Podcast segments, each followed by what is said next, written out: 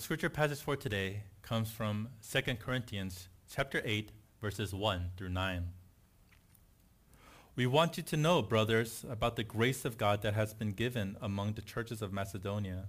For in a severe test of affliction, their abundance of joy and their extreme poverty have overflowed in a wealth of generosity on their part.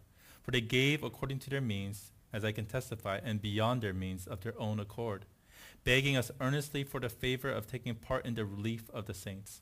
And this not as we expected, but they gave themselves first to the Lord, and then by the will of God to us. Accordingly, we urge Titus that as he had started, so he should complete among you this act of grace. But as you excel in everything, in faith, in speech, in knowledge, in all earnestness, and in our love for you, see that you excel in this act of grace also. I say this not as a command, but to prove by the earnestness of others that your love also is genuine. For you know the grace of our Lord Jesus Christ, that though he was rich, yet for your sake he became poor so that you, by his poverty, might become rich. This is the word of our Lord. Thanks be to God.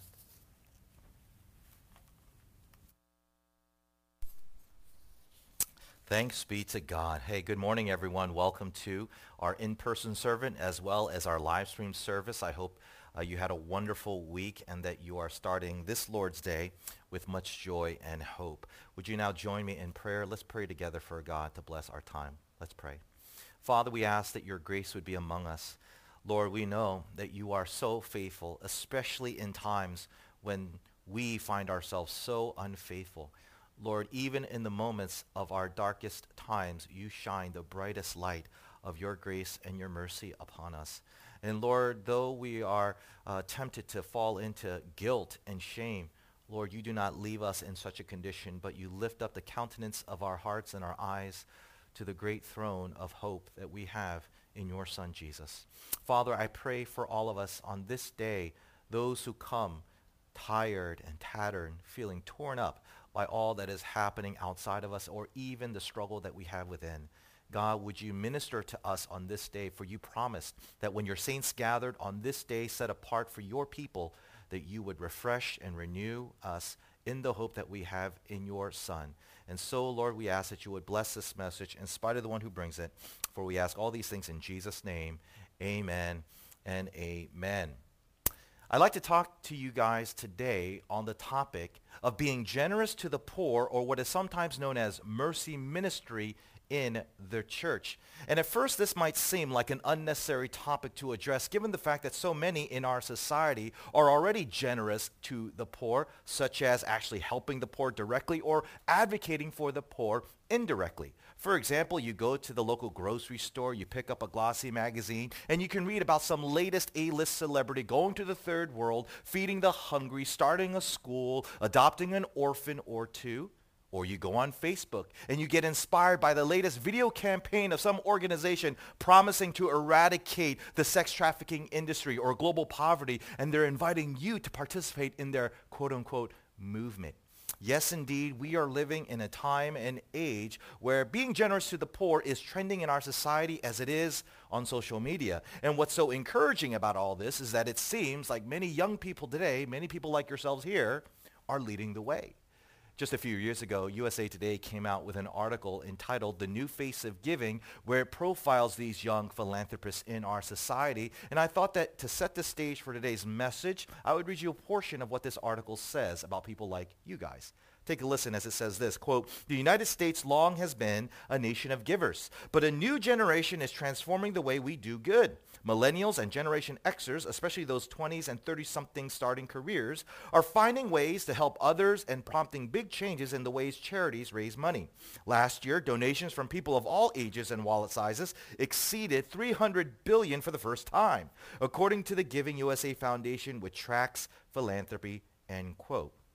Wonderful.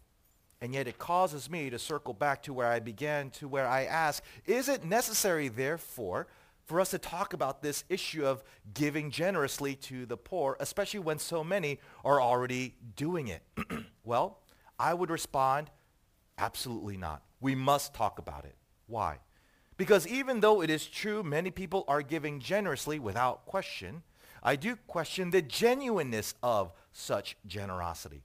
Oh, don't get me wrong. I think it is such good news that so many people today, especially the young, are giving so generously. But the question is, are people so generous for its own sake, or are they simply generous because it is trending, because it is popular?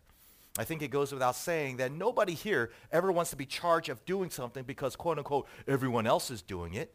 No, anything that is done that is to be meaningful should be done because it is something that is of true passion and true conviction in our hearts, especially something as important as giving generously to the poor, which begs the question, how can you tell whether or not the generosity that you seek to give to the poor is true, authentic, genuine? Well, here in our passage, 2 Corinthians chapter 8, the Apostle Paul is going to answer that question for us because here in this passage, he marks out the characteristics of genuine generosity so that if you would not only hear and heed it, you would be rest assured that the next opportunity you are given to be generous to the poor, you can know that you're doing it out of true love for neighbor rather than just loving on yourself. And so with that in mind, three things that Paul says mark genuine char- characteristics of generosity. And they are as follows. First, genuine generosity, it's painful. Yeah, it's painful. Secondly, genuine generosity is habitual. Genuine generosity is habitual. And then finally, genuine generosity is responsive. So if you want to know if your generosity is true, it's genuine, you have to understand that it has to be painful, habitual, and responsive. Okay? Let's begin with the first point. Genuine generosity is painful. Read again with me verse 1 and 2 of our passage where Paul writes the following. We want you to know, brothers, about the grace of God that has been given among the churches of, for in a severe test of affliction, their abundance of here. You have to know a little bit of the background of what's happening.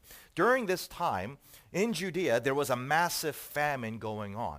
And as a result, many Christians in the area, especially in the city of Jerusalem, were suffering severe economic depression. Many Christians in Jerusalem have been unemployed for quite a while, and some have even succumbed to homelessness. And as a result, the Apostle Paul, hearing this bad news, felt it necessary to advocate for these saints on their behalf by asking the various churches that he started, like the one in Corinth, to see if they'd be willing to share their financial resources and be generous with it. That's what's happening here in our passage. But here's what's interesting. If you go down to verse 10, which we didn't include in today's passage, you would come to find that this is not the first time that Paul asked the Corinthians to help out on this situation happening in Jerusalem. It turns out that Paul asked the Corinthians to help out over a year ago, which tells us that the Corinthians must have done some sort of promissory note or financial pledge to help out their brothers and sisters in Christ in Judea. And yet, according to one New Testament scholar, the Corinthians' generosity was scarce and irregular because here we are, a year has passed, and you have yet to make good on this promise to help out. Now, of course, we can only speculate as to why the Corinthians didn't follow through on their promise to be generous. Maybe they had mounting bills to pay. Maybe an unforeseen economic disaster fell upon them. Or maybe the cost of living in Corinth skyrocketed due to inflation. But whatever the reason may be, Paul makes it clear in these two verses that they would not be considered valid excuses in his eyes. How do I know that? I know that because of his reference to the Macedonians. You see how he mentions the Macedonians at the end of verse 1? Who are these people? Well, they're a group of Christians that made up a group of churches that Paul started on his second missionary journey. And notice what Paul says about these Christians in Macedonia. Who were they? They were people living in what? Extreme poverty. Extreme poverty. In other words, these Christians in Macedonia were very, very poor. And yet here's what's so astounding about these guys. They gave an overabundance and wealth of generosity, or as another translation puts it, they were richly generous. Listen again to what Paul says about them in verse 3. He says, the Macedonians gave, quote, according to their means, as I can testify, and beyond their means. Do you know what he's saying here? He's saying these Macedonians, in spite of the fact that they were poor, still gave to help out their brethren in Jerusalem that resulted in them hurting financially because of it. In other words, they took on a painful financial burden in order to assist those brothers and sisters in Christ in Jerusalem. Now you hear that, and that just sounds so foreign to us because that is so different to how we American Christians today, how we operate when it comes to our generosity. Because for us, we are generous not until it hurts, but so long as it doesn't hurt. Am I right? Case in point, a few years back, uh, pastor once told me a story about how one year his church was getting ready to go on a short-term mission trip to a country in Africa. I believe it was Malawi.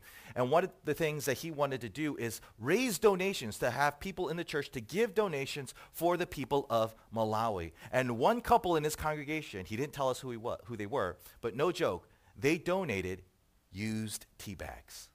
Seriously. Okay? This couple in this congregation thought an act of generosity to the people of Malawi would be used tea bags. They thought that was sufficient donations.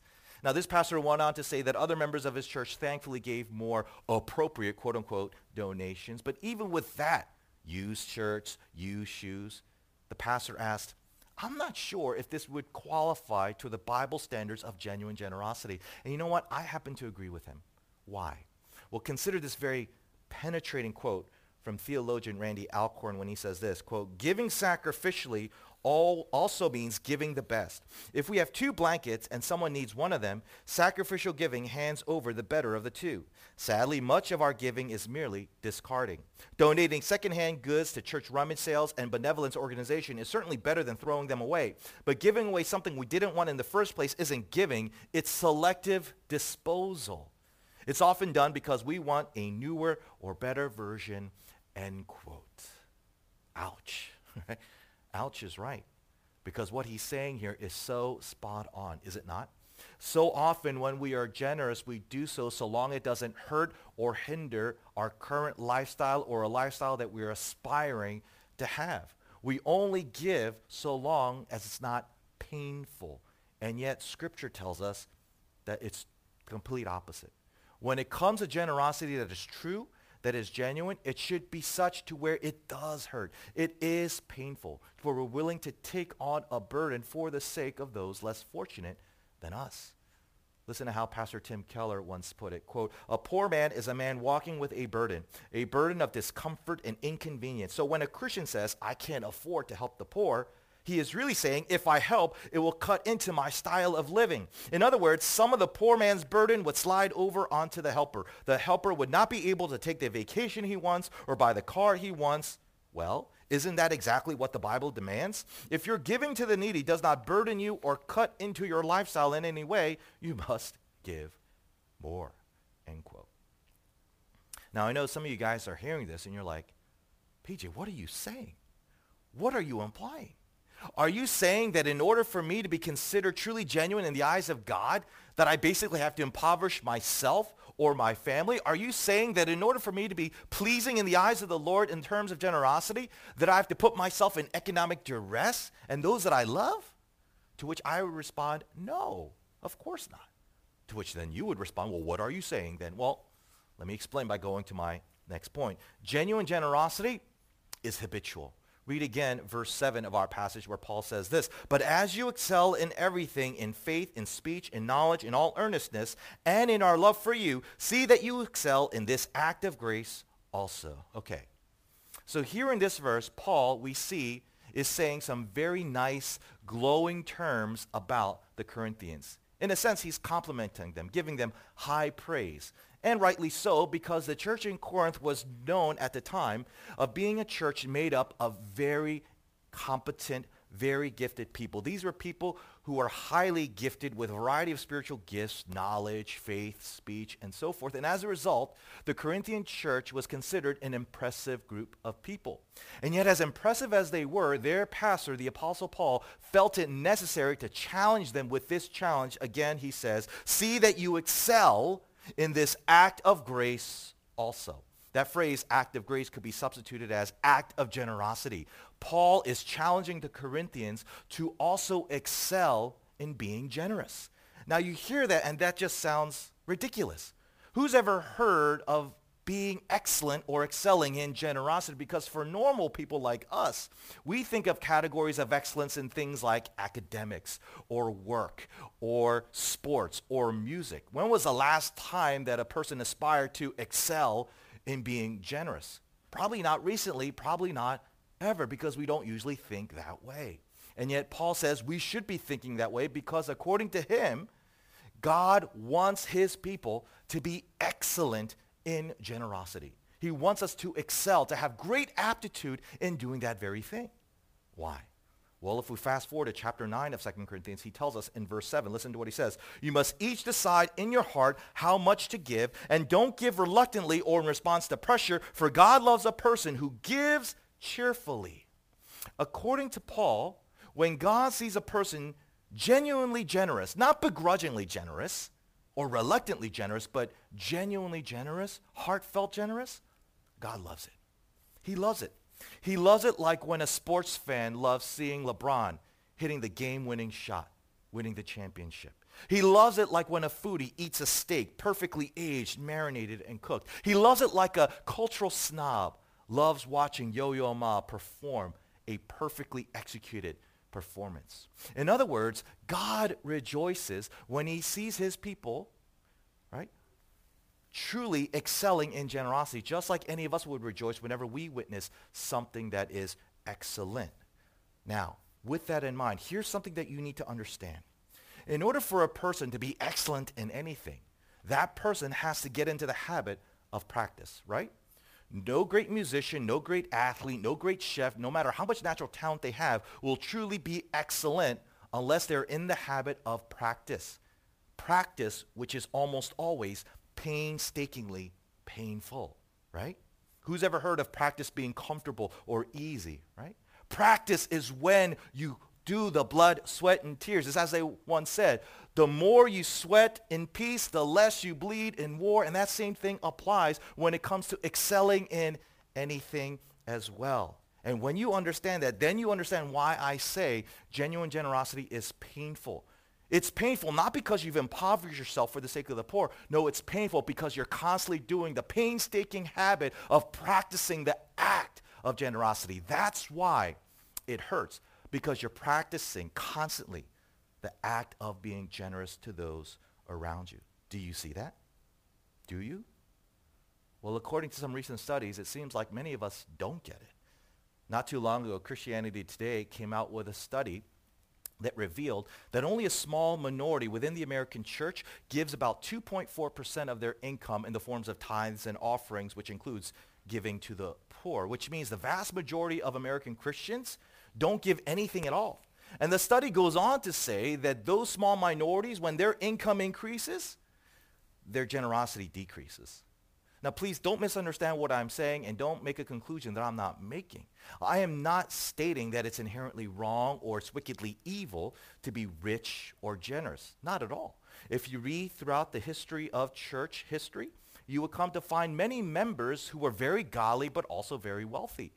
And yet it was those very people that the Apostle Paul gave this very pastoral, stern warning. Listen to what he once said in 1 Timothy 6, starting in verse 17. Command those who are rich in this present world not to be arrogant, nor to put their hope in wealth, which is so uncertain, but to put their hope in God, who richly provides us with everything for our enjoyment. Command them to do good, to be rich in good deeds, and to be generous and willing to share.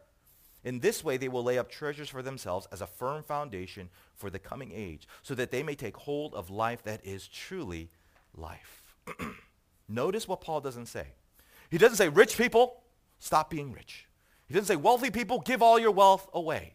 He simply tells such people, listen, do not put your hope in the things that you possess in the forms of riches and wealth. Put your hope in God and God alone. Because when you do, then you will see your riches and wealth for what it really is for. Not for your comfort, not for your indulgence, but as opportunity to get into the habit of practicing generosity. Think of it this way. For a wealthy Christian to not practice the habit of generosity, it's like LeBron never practicing basketball the week of the championship games. It's like Gordon Ramsay not practicing some dishes for a state dinner that he's going to do very soon. It's like Yo-Yo Ma never practicing the cello right before he's about to do a nationwide televised performance. It's the tragedy of untapped excellence that truly is so wasteful and dishonors God and therefore displeases him. You see? Now, before I move on, I do want to pause for just a moment and highlight two common reasons that I have seen that other people have supported in what I've seen in terms of why so many Christians today are not habitually generous. Okay? There are two reasons. Reason number one is because many Christians today follow the pattern of their non-Christian peers. You know, Americans today are so notorious of living beyond their means, and it seems like Christians today follow that pattern. So many of us end up spending more than what we make to where we get into such severe debt to where whenever the opportunity of our income arises, it always goes to the credit cards. It always goes to the bills. It always goes to the loan officers, right? And so we cannot even begin the practice of being generous, let alone begin a habit of it. That's the first reason.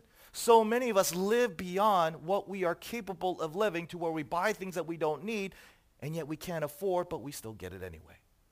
The second reason why so many Christians today cannot habitually give is that they're foolishly generous because they get too emotional or because they're trying to impress and garner the applause of others, they just give their things away to any mission organization, to any church planting network without doing some thorough investigation. And as a result, they impoverish themselves now mooching off of their friends and their loved ones. I've heard stories like this hundreds of times.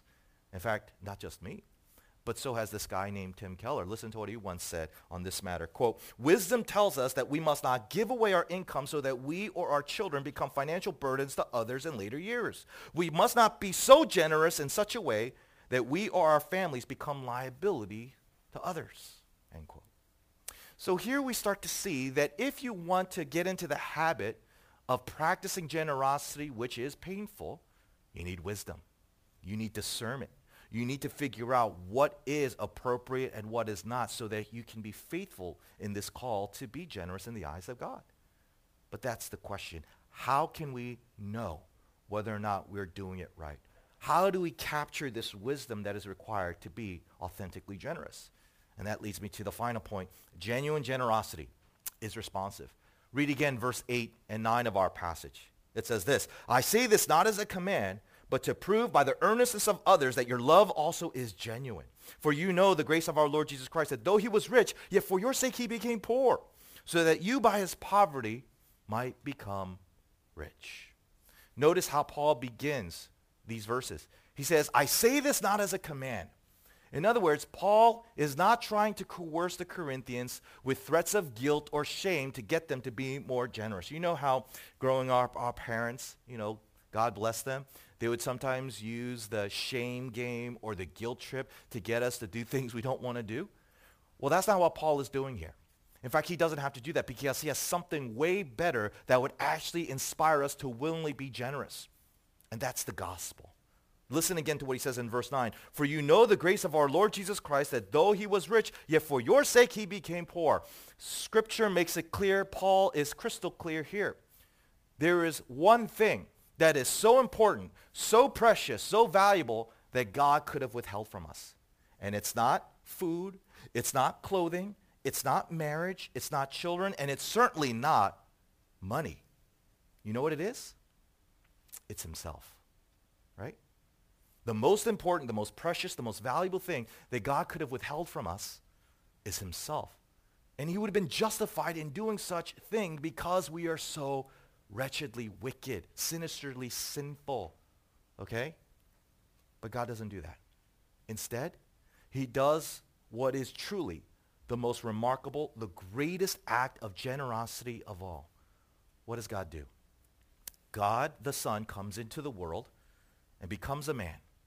An obscure, unimpressive, unattractive, underprivileged man by the name of Jesus Christ. Why? So that he could suffer the full payment, the full punishment, the full penalty for your sins and my sins by dying on the cross as our sin, as our savior substitute. In other words, Jesus took on his own wrath that was directed at us and put it upon himself so that it wouldn't come upon you. Why? Because he truly loves you. That's why. The person to whom we cannot be without, who also happens to be the person that we rebel against, he loves us with a merciful, forgiving love. And when you are captured by that love, friends, you are not going to be intimidated by any pain that you would have to take on in order to be habitually generous. You know why? Because whatever pain that you experience to be generous financially, right, it is simply going to remind you of Jesus' greater pain that he had to endure to be super generous to you. And as a result, it will enhance your awareness of God's approval, God's applause, God's affection for you. And as a result, God's love becomes your greatest treasure. It becomes your greatest treasure to where no earthly treasure even compares to where you would even desire it the way you may be desiring it now. The way you may be wanting to attempt to spend, spend, spend to get all these earthly treasures. No, you won't even be tempted because the greatest treasure you have is already yours. You see? And furthermore, because God's affection for you is so great, that means his approval of you is your greatest joy, which means you will not feel the need to get any more approval from anyone else by trying to impress them by how much you give to this organization or that organization. You're not driven by those kinds of motives. Instead, you're driven in light of God's approval of me. How can I soberly, clearly, wisely give strategically in such a way to where I can maximize the resources so that I can keep on giving afterwards? You see? It is only when you understand the gospel that you're able to respond to it to where you are able to create genuine generosity. Do you see that? Friends, here's the heart of the matter. Our God calls us to be genuinely generous. He calls us to be generous in such a way that is painful because we are constantly practicing habitually the act of generosity. You see? And if you find yourself honestly not there to where you find yourself resisting that, the answer is not to self-criticize and self-condemn yourself in the hopes that that will kind of get you wanting to just give your stuff away foolishly. No. What you should be doing is going back to the gospel and remembering the great costly love that our Jesus gave to you to where you would relish it and wait upon the proper response to come out of you because God says it will so that then and there you will truly be genuinely generous to those less fortunate. And so here's my final question for today. Do you know this gospel? Do you believe it? Do you relish it? I pray that you do and that those less fortunate enough can benefit because of it. Let's seek to be a church that truly lives this beautiful, responsive love of God in the act of being genuinely generous to the poor. Let's pray together. Father, I ask that you would truly convict us to where we need to be convicted and challenge us in ways that maybe we have not been challenged before. Father, even though we can see so much of what we think we lack, help us to see in ways in which we have been so enriched, especially in your merciful love for us. Father, we need to treasure what is of great value. And yet sometimes we cast away that very thing by not recognizing of its exceeding value of comparing to the earthly treasures of this world. Father, forgive us for such foolishness and help us to see the great riches that is now ours through your Son, Jesus Christ. We have your great affections. You, we have your approval. We have your applause. And so, Lord, help us to hear that, to smell that, to feel that in all of our being so that we can respond in such a way that we can be generous with whatever resources that you bless us with. Help us to be a community that inspires each other with the hope of the gospel that we have so that we can truly be a church that is outwardly compassionate and fervent for mercy ministry. We ask all these things in Jesus' name. Amen and amen.